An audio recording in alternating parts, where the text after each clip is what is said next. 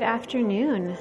It is good to be uh, here with you. I, I just told Kelsey right before it started, I was sitting here in that chair and realized that um, the last time I sat in that seat and spoke on this stage was at my dad's memorial service. So I'm a little more emotional than I thought I would be to start. So um, let's, I'm Kristen Hartman, by the way. Um, but let me just pray for, for us before, before we dig in. Gracious God, what what a privilege it is that we can come to you in prayer just, just like Daniel did to the same God. Uh, and we give you this time. We are so grateful for your word, for what you have for us in it, and for your presence in, in our lives. It is, it is our joy to be your children. In your name, amen. Uh, I'm glad to be with you today. I haven't been here in the room for this series yet, but I've watched them online, so I'll tell you now I will be somewhere between Zach's amazing slides and Darren's no slides. There will be some slides, and they're not amazing.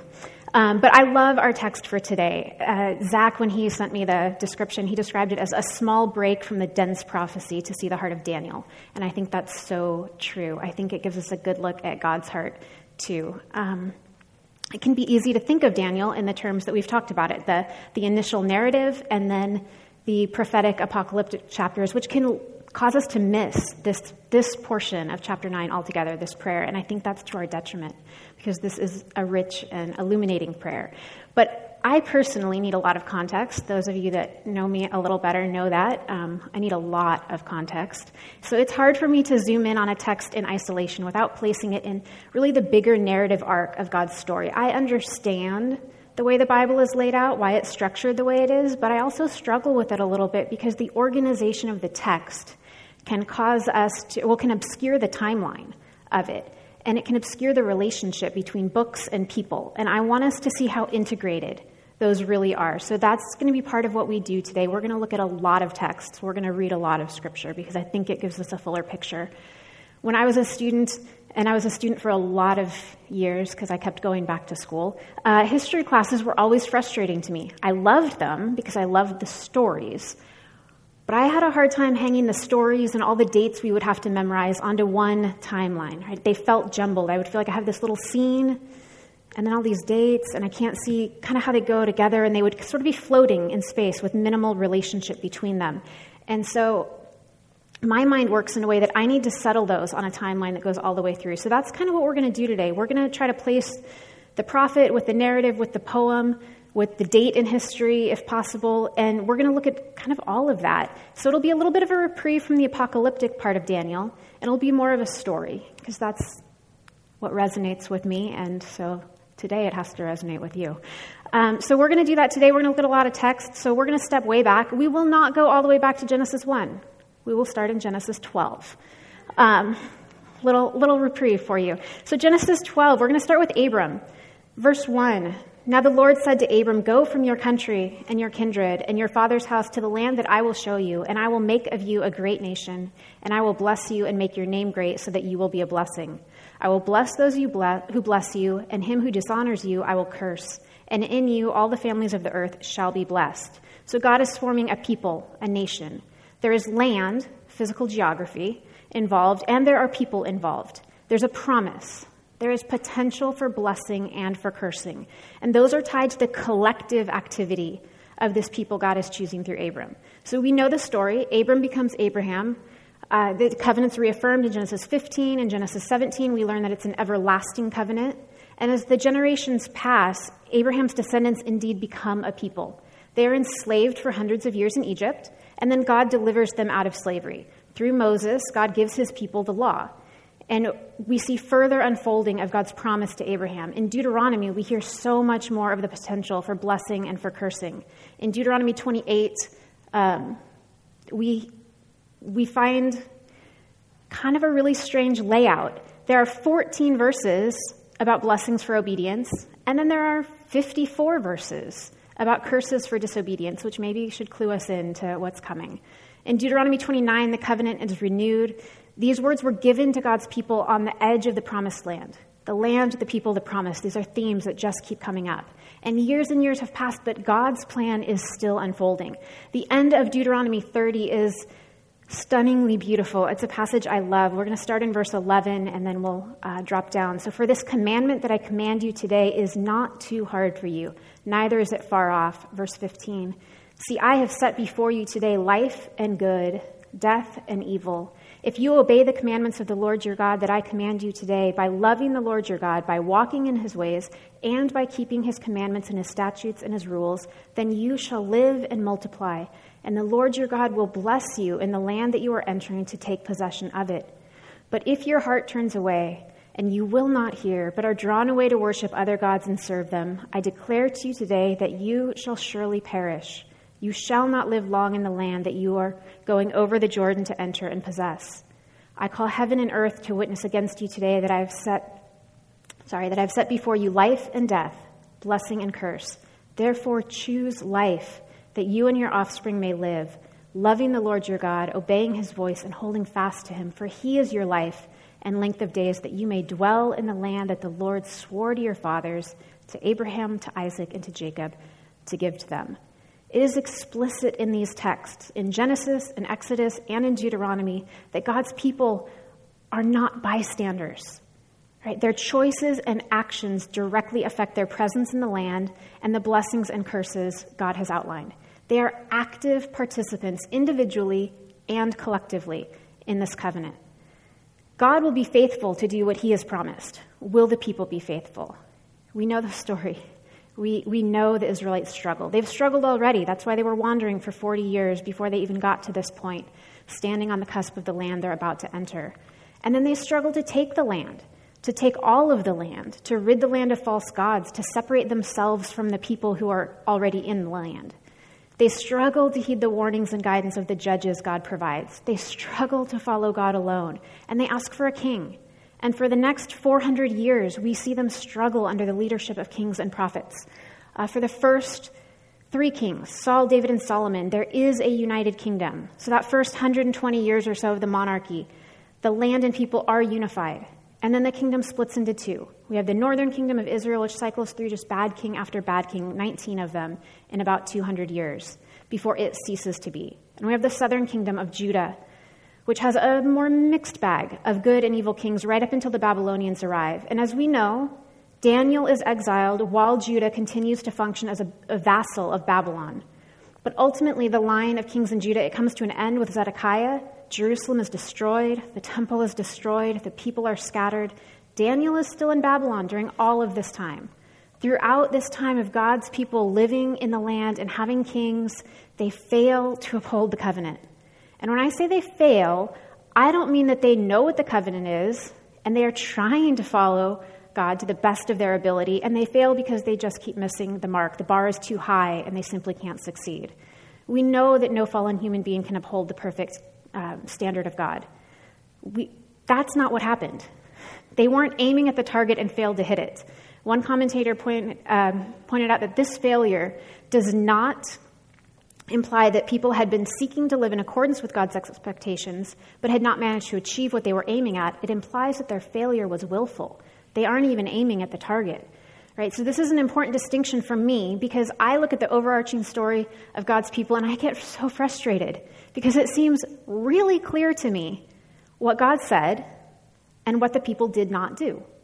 And I forget that this story is occurring over an immense stretch of time, and it's real time. It's way longer than our last eight months that have felt like an eternity to us, right? This is taking hundreds and hundreds of years. And yes, the people heard directly from God through Moses, and then the judges, and then the prophets, but they're not hearing from God daily the way I always have kind of imagined it right? They, they're having to hold on to promises over years and decades and centuries um, with very real enemies and very real threats and the very real presence of an idolatry of a kind that maybe we can't even quite relate to, not only around them, but even among them. Um, so we know that even in the period of the kings that I just glossed over in seconds, we have stories like Josiah. He's a good king in Judah, the last good king, in fact. And there have been good kings before him, not a lot, but some. Um, but still, we have the story in 2 Kings 22 of the high priest finding the book of the law and it being read to the king. And we see the response of Josiah starting in verse 11. So 2 Kings 22 11. When the king heard the words of the book of the law, he tore his clothes And the king commanded Hilkiah the priest, and Ahikam the son of Shaphan, and Achbor the son of Mihiah, and Shaphan, and Shaphan the secretary, and Asaiah the king's servant, saying, Go, inquire of the Lord for me and for the people, and for all Judah concerning the words of this book that has been found. For great is the wrath of the Lord that is kindled against us, because our fathers have not obeyed the words of this book, to do according to all that is written concerning us. I forget what it means that the people have lost the book of the law. It's really significant. I forget what the actual people did not know and what they did know. If the king, a good king who appears to be trying to do things the right way, he doesn't know what's in the book of the law, maybe he doesn't even know it exists until it's found, then what do the people know? I imagine it's a lot less. Remember, their failure is not aiming for the target and missing it. The target in some time period seems to actually be missing because of the willful choices of those who decided to sin and not aim at it in the first place. And there are generational ripple effects. Listen to the beginning of 2 Kings 23. Then the king, this is still Josiah, sent, and all the elders of Judah and Jerusalem were gathered to him. And the king went up to the house of the Lord, and with him all the men of Judah and all the inhabitants of Jerusalem, and the priests and the prophets, all the people, both small and great. And he read in their hearing all the words of the book of the covenant that had been found in the house of the Lord. And the king stood by the pillar and made a covenant before the Lord to walk after the Lord and to keep his commandments and his testimonies and his statutes with all his heart and all his soul, to perform the words of this covenant that were written in this book.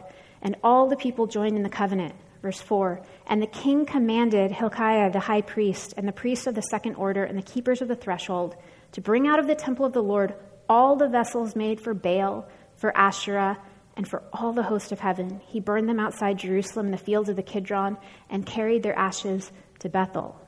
So, yes, the leadership and the people failed to keep the covenant with God. And here's one example of them returning to it, but more often than not, they were not keeping it.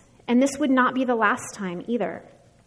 Even in this example, we see that Josiah understood the significance of their failure to keep it. He understood the generational consequences that because his own fathers had been unfaithful, the wrath of God would be faithful. And it could be his generation bearing the consequences of previous generations' unfaithfulness. Daniel enters the picture very shortly thereafter. Within a very few years of Josiah's death and another evil king taking his place, Daniel is exiled as a youth to Babylon. And through our study of the book of Daniel, we know that much time has passed since, we, since he was exiled. Right? The line of kings in Judah has come to an end now. Jerusalem is destroyed, the temple is destroyed. Yet we also know Daniel continues to face Jerusalem when he prays. Daniel continues to serve this covenantal God, even as he's serving foreign kings. Right? And we come to the first words of our text for today in Daniel 9, starting in verse 1. In the first year of Darius, the son of Ahasuerus, by descent a Mede, who was made king over the realm of the Chaldeans, in the first year of his reign, I, Daniel, perceived in the books the number of years that, according to the word of the Lord to Jeremiah the prophet, must pass before the end of the desolations of Jerusalem, namely 70 years. Daniel at this point is most likely in his 70s. The math indicates he's been in Babylon for around 60 years, maybe more. And Daniel is aware of Jeremiah's words. Jeremiah's ministry as a prophet was happening during Daniel's lifetime. This is one of those points of connection I've missed a lot of the time. In fact, the words that it appears Daniel is citing here, they come from Jeremiah 25. Uh, listen, oh, no, that was the right one. Listen to the alignment. Listen to our place on the timeline, starting at the beginning of chapter 25. The word that came to Jeremiah concerning all the people of Judah in the fourth year of Jehoiakim, the son of Josiah, king of Judah, that was the first year of Nebuchadnezzar, king of Babylon, which Jeremiah the prophet spoke to all the people of Judah and all the inhabitants of Jerusalem. For 23 years, from the 13th year of Josiah the son of Amon, king of Judah, to this day, the word of the Lord has come to me, and I have spoken persistently to you, but you have not listened. Did you catch our timeline? Pro- this prophecy of Jeremiah is given to King Josiah's son, Jehoiakim, king of Judah, when?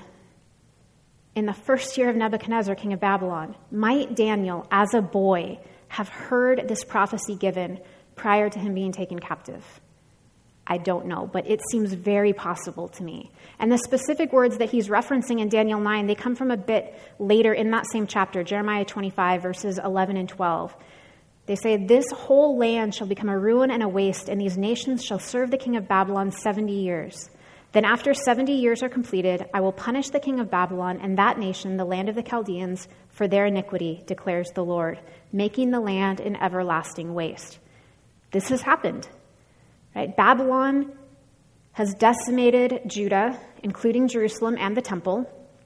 And Babylon has now fallen too. We saw that in our, the first verse of our text today. We're, we're not talking about the king of Babylon anymore in the same way. But what exactly are we to make of that 70 years? We see it referenced again in Jeremiah 29 and in Zechariah uh, 112 and 7.5. And it's really interesting to me the way it's referenced in 2 Chronicles 36, one of those books we don't go to very often. Um, after describing the destruction of Jerusalem, beginning in verse 20 of 2 Chronicles 36, it says, He took into exile in Babylon those who had escaped from the sword, and they became servants to him and to his sons until the establishment of the kingdom of Persia, to fulfill the word of the Lord by the mouth of Jeremiah, until the land had enjoyed its Sabbaths. All the days that it lay desolate, it kept Sabbath to fulfill 70 years. Now, in the first year of Cyrus, king of Persia, that the word of the Lord by the mouth of Jeremiah might be fulfilled, the Lord stir- stirred up the spirit of Cyrus, king of Persia. Okay, did you catch it? All the days that it lay desolate, it kept Sabbath to fulfill 70 years. Back in Leviticus 25, God told Moses to tell the people that they were to work the land for six years. Then in 25 4, it says, But in the seventh year there shall be a Sabbath of solemn rest for the land a Sabbath to the Lord. You shall not sow your field or prune your vineyard.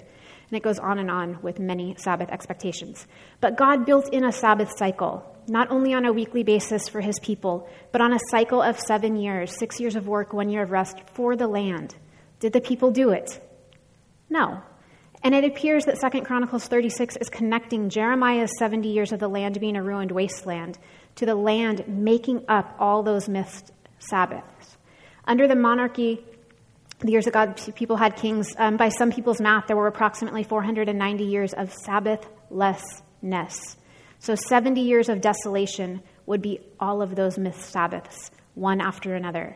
That could be the significance for the 70 years. Uh, listen to Leviticus 26. This is verses 31 through 35 and then 43. We're just hitting all the really popular and frequented books today.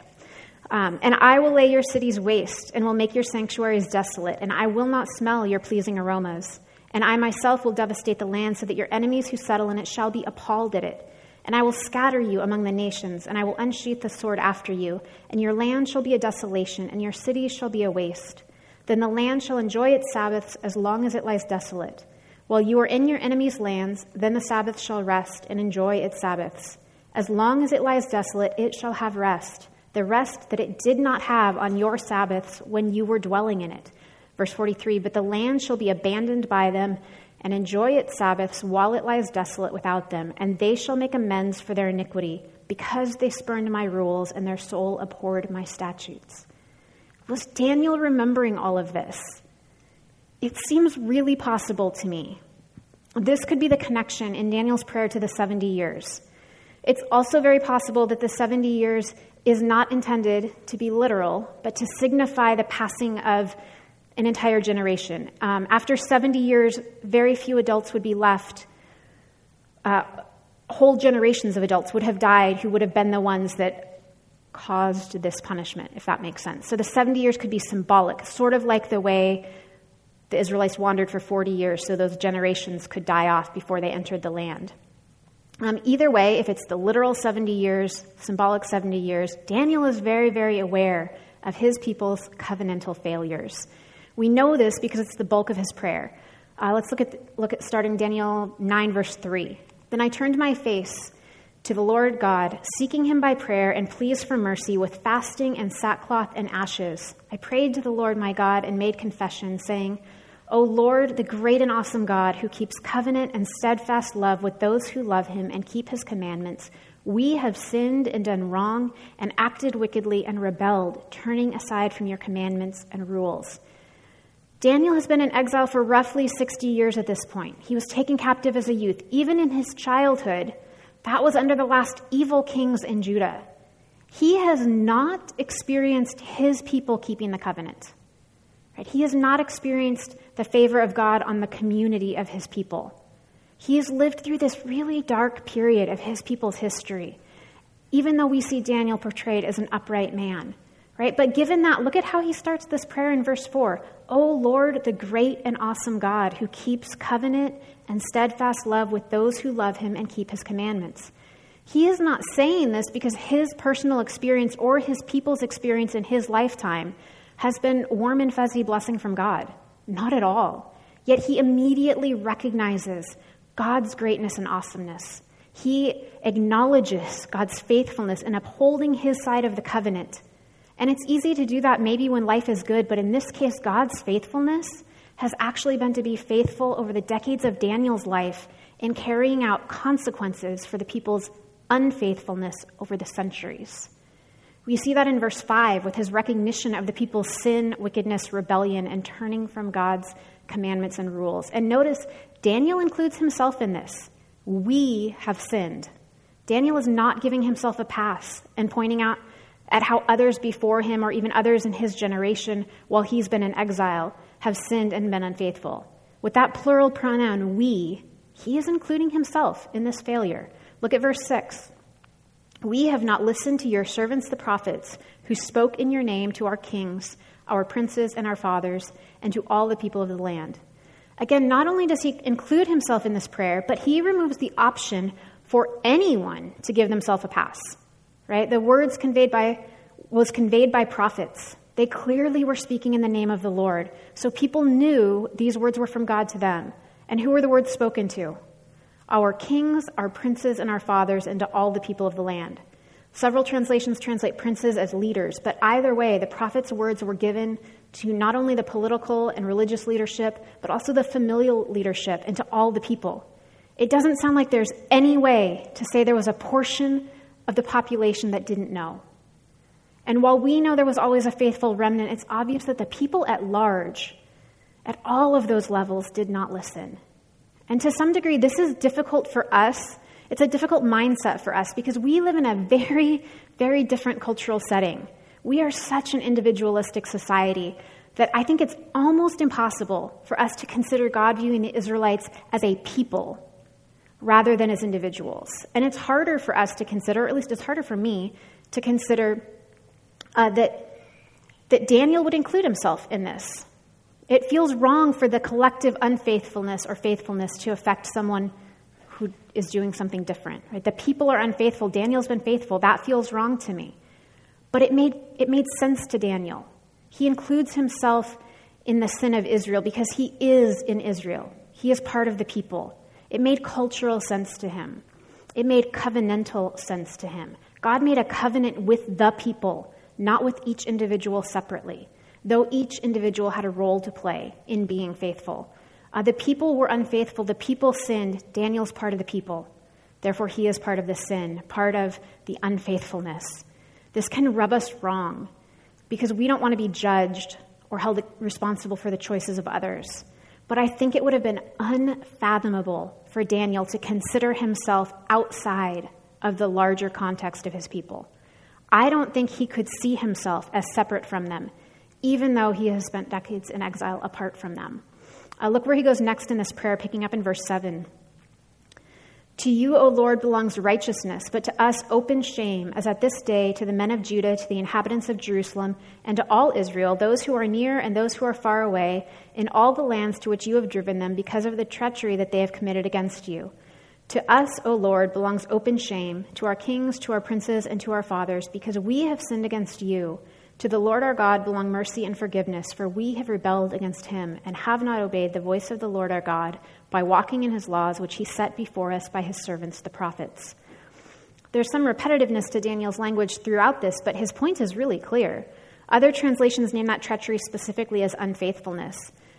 The people are ashamed wherever they are at this point because they've been scattered from the land and their nation no longer exists as a geographic place to call their own. And their shame is because they have failed.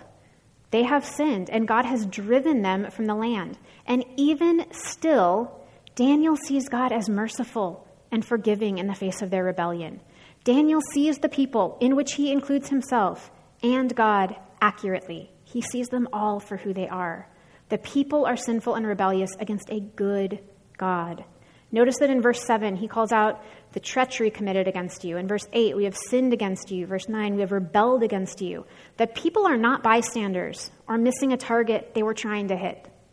They are actively choosing to break the covenant God created with them through treachery or unfaithfulness, through sin and through rebellion, all explicitly against God. Daniel keeps hammering this point home as he makes clear again that this is all of Israel who have sinned, and they did it knowing what would happen. Look at Daniel 9, verse 11. All Israel has transgressed your law and turned aside, refusing to obey your voice. And the curse and oath that are written in the law of Moses, the servant of God, have been poured out upon us because we have sinned against him. This reads like really straightforward cause and effect to me. But there's a vividness to Daniel's language of the curse and oath being poured out upon us. Yet, even in that description, I don't hear bitterness on Daniel's part. There's no attempt to justify or to look for a loophole. There's no blaming previous generations for the current generation's failure or even lack of knowledge of the law of Moses. Though we know there were times there when the people legitimately didn't know what the law said. This is a communal prayer of confession. There will be other similar prayers in Ezra 9 and in Nehemiah chapters 1 and 9. Daniel is not drawing on those. Right? They have not happened yet. Um, but this is a style that goes back even earlier and becomes more common going forward, but it has its roots, I think, possibly even in a different communal prayer Solomon's prayer in dedicating the temple. Uh, not a prayer of confession, prayer of dedication, but it's a communal prayer recounting God's faithfulness and the covenant he made. We're going to look at a lot of this in a couple different sections, but listen to Solomon's words in 1 Kings 8, starting in verse 23. O Lord God of Israel, there is no God like you, in heaven above or on earth beneath, keeping covenant and showing steadfast love to your servants who walk before you with all their heart. You have kept with your servant David, my father, what you declared to him. You spoke with your mouth and with your hand have fulfilled it this day. Verse 27 But will God indeed dwell on the earth? Behold, heaven and the highest heaven cannot contain you. How much less the house that I have built? Yet have regard to the prayer of your servant and to his plea, O Lord my God, listening to the cry and to the prayer that your servant prays before you this day, that your eyes may be open night and day toward this house, the place of which you have said, My name shall be there, that you may listen to the prayer that your servant offers toward this place, and listen to the plea of your servant and of your people Israel when they pray toward this place, and listen in heaven and your dwelling place, and when you hear, forgive might Daniel be thinking of these words when he prays toward Jerusalem, toward the site where the temple once stood? Back in Daniel 9, verse 12, he, God, has confirmed his words, which he spoke against us and against our rulers who ruled us, by bringing upon us a great calamity. For under the whole heaven there has not been done anything like what has been done against Jerusalem. What's been done to Jerusalem? The walls were broken down and the city was destroyed, but that happened to a lot of cities.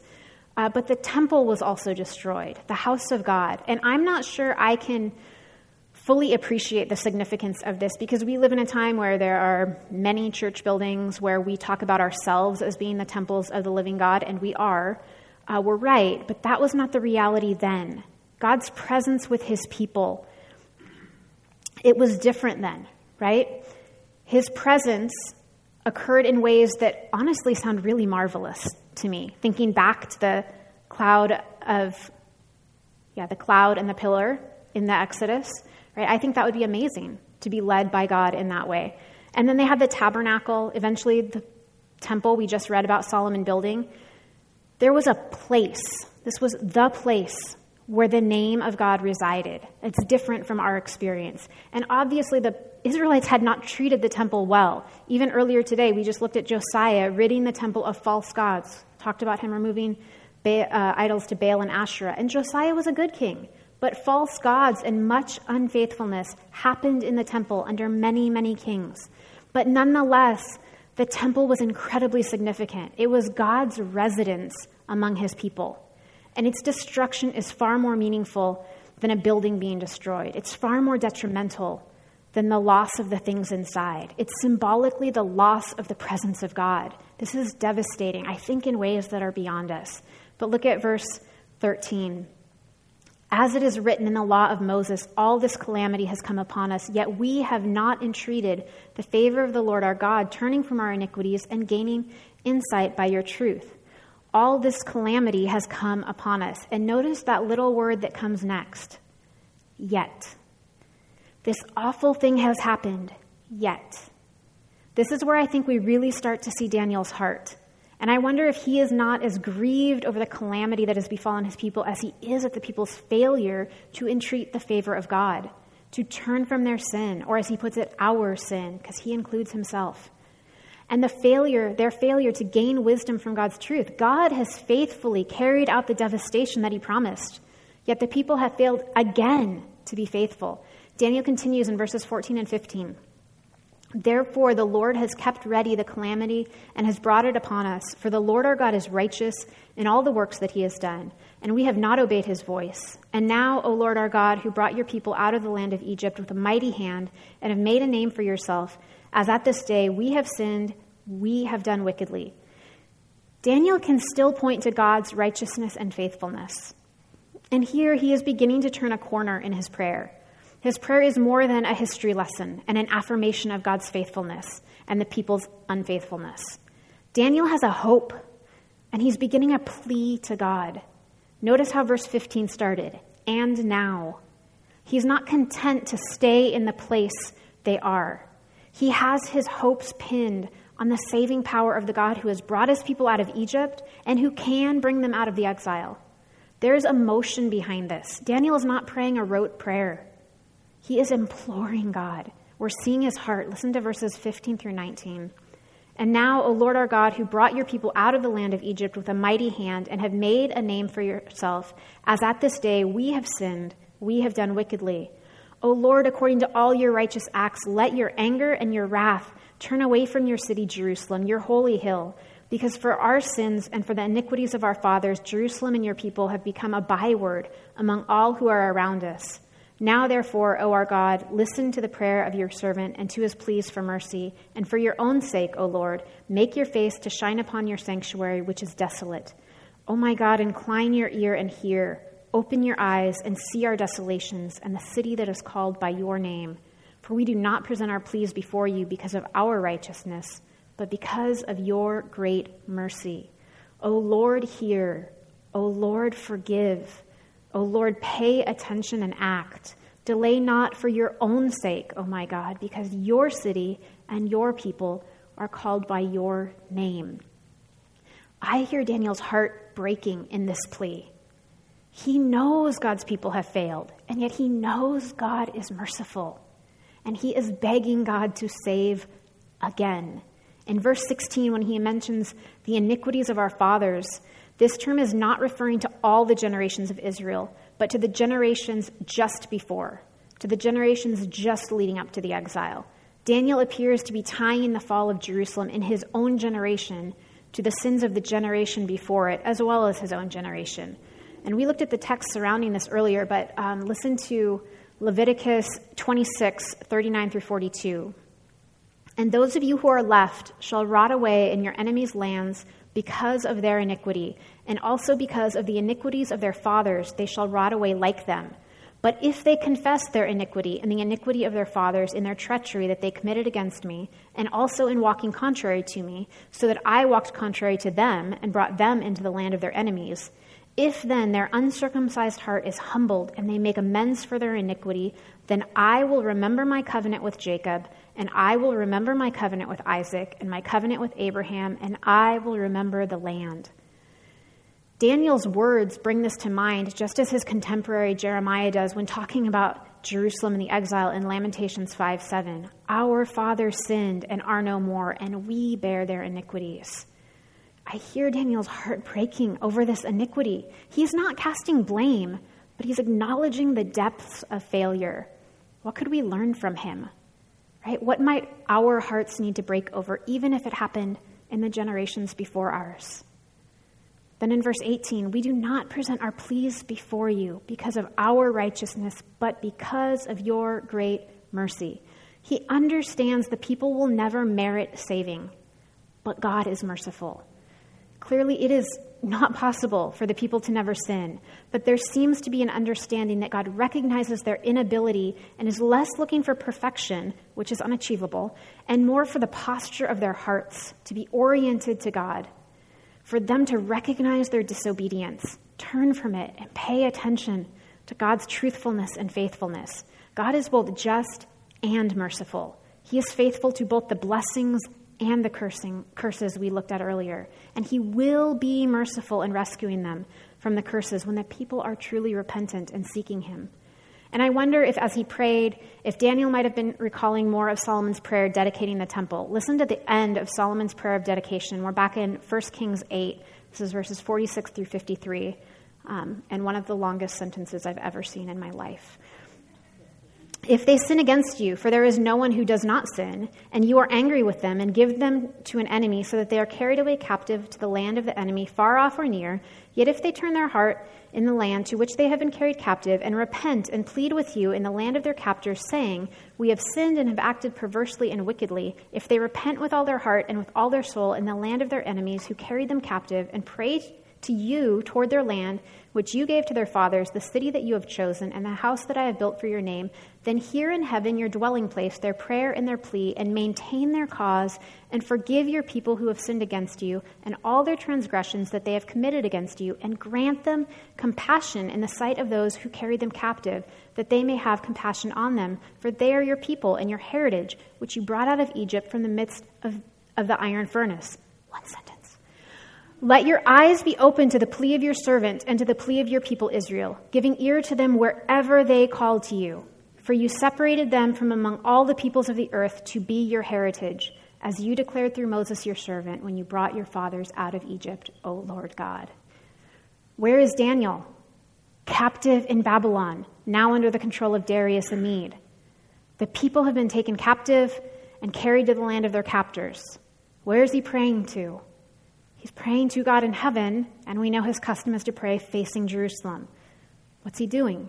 He is confessing the people's sin against God, asking for compassion, asking for God's ears to be open to the plea of his people, or at least this one person praying on behalf of the people, asking for God to act once again to rescue his people. He's doing exactly what Solomon described. I see parallels, right? I see patterns at play throughout this bigger narrative arc. Uh, one commentator says, Proper prayer has two aspects. It requires an abject acknowledgement that we are in the wrong and can ask for nothing on the basis of what we deserve. And it requires a confidence in God's mercy that makes it possible to emerge from the abyss of despair. Daniel is praying a proper prayer. There is acknowledgement of the people being in the wrong and not deserving anything. And he has total confidence in God's mercy that can bring the people out of this. This prayer is not in isolation. This prayer is firmly lodged in the greater narrative arc of the covenant between God and his people. And for us, standing in an entirely different place in history, we know how this continues unfolding. Right? We know the beginning. We know God chose Abram. We know he made a covenant. He reaffirmed it. He formed a people. He rescued his people from Egypt. He gave them a land. He gave them his law and again reaffirmed the covenant as they entered the land. Right? They struggled to obey and be faithful to him in the land throughout the period of the judges. At their request, he gave them kings. They remained unified not for very long, just under three, kings. And that third king, Solomon, he built this temple we've talked so much about in Jerusalem. Again, there was covenantal confirmation and an important prayer of dedication. And then after Solomon, the kingdom divided. The north continued to be unfaithful under evil king after evil king until that kingdom ceased to exist. Then the southern king had a mix of good and evil kings, but even under the good kings like Josiah, the struggle to be faithful continued. Shortly after Josiah, that last good king, Babylon invaded and the exile began. Daniel was sent to Babylon early on, even as the last kings of Judah continued as vassals of the Babylonian Empire. And then Jerusalem and the temple were destroyed. The people were scattered into captivity and exile. Um, for 70 years, as prophesied by Jeremiah shortly beforehand, the land is desolate. It can be seen as a making up of all of those missed Sabbath years outlined way back in Leviticus. Right? And ultimately, then Babylon is invaded. And it's then that we find Daniel, no longer the young captive, now the old captive, still remembering God's faithfulness, still praying toward Jerusalem where the temple once stood. And in, and in his advanced age, as the end of Jeremiah's prophesied 70 years is approaching, Daniel prays this communal confession, acknowledging the people's failure to keep the covenant. He recognizes the people's unfaithfulness and God's faithfulness. And he leans into the heart of God, ask, uh, seeking mercy for the people, seeking God to remember his people who are called by his name and to once again rescue. And then we know what happens. We know what Daniel doesn't know. The rescue will come. The people will never have the land in the same way, but they will go home. The destroyed walls of Jerusalem will be rebuilt. The temple will rise again, though it will never be the same. But even better, there is one coming who will fulfill the law entirely. There will be an opportunity for every person to have right standing with God, to put on the perfection of Jesus. We today are not God's chosen people, but we are his body. We still have a collective identity though it looks different than it did in Daniel's day. What a wildly good thought. God's heart is indeed for his people. It was then, it is now. Let's pray. God, you are faithful, and we continue to struggle just like your people did all those years ago. Uh, but we thank you for both your justice and your mercy. We thank you that you remain faithful regardless uh, and we come to you once again, acknowledging all the many ways we fall short individually and collectively, and we plead for your mercy for us. We are so grateful for the gift of your Son, and it's in his name we pray. Amen. be with me.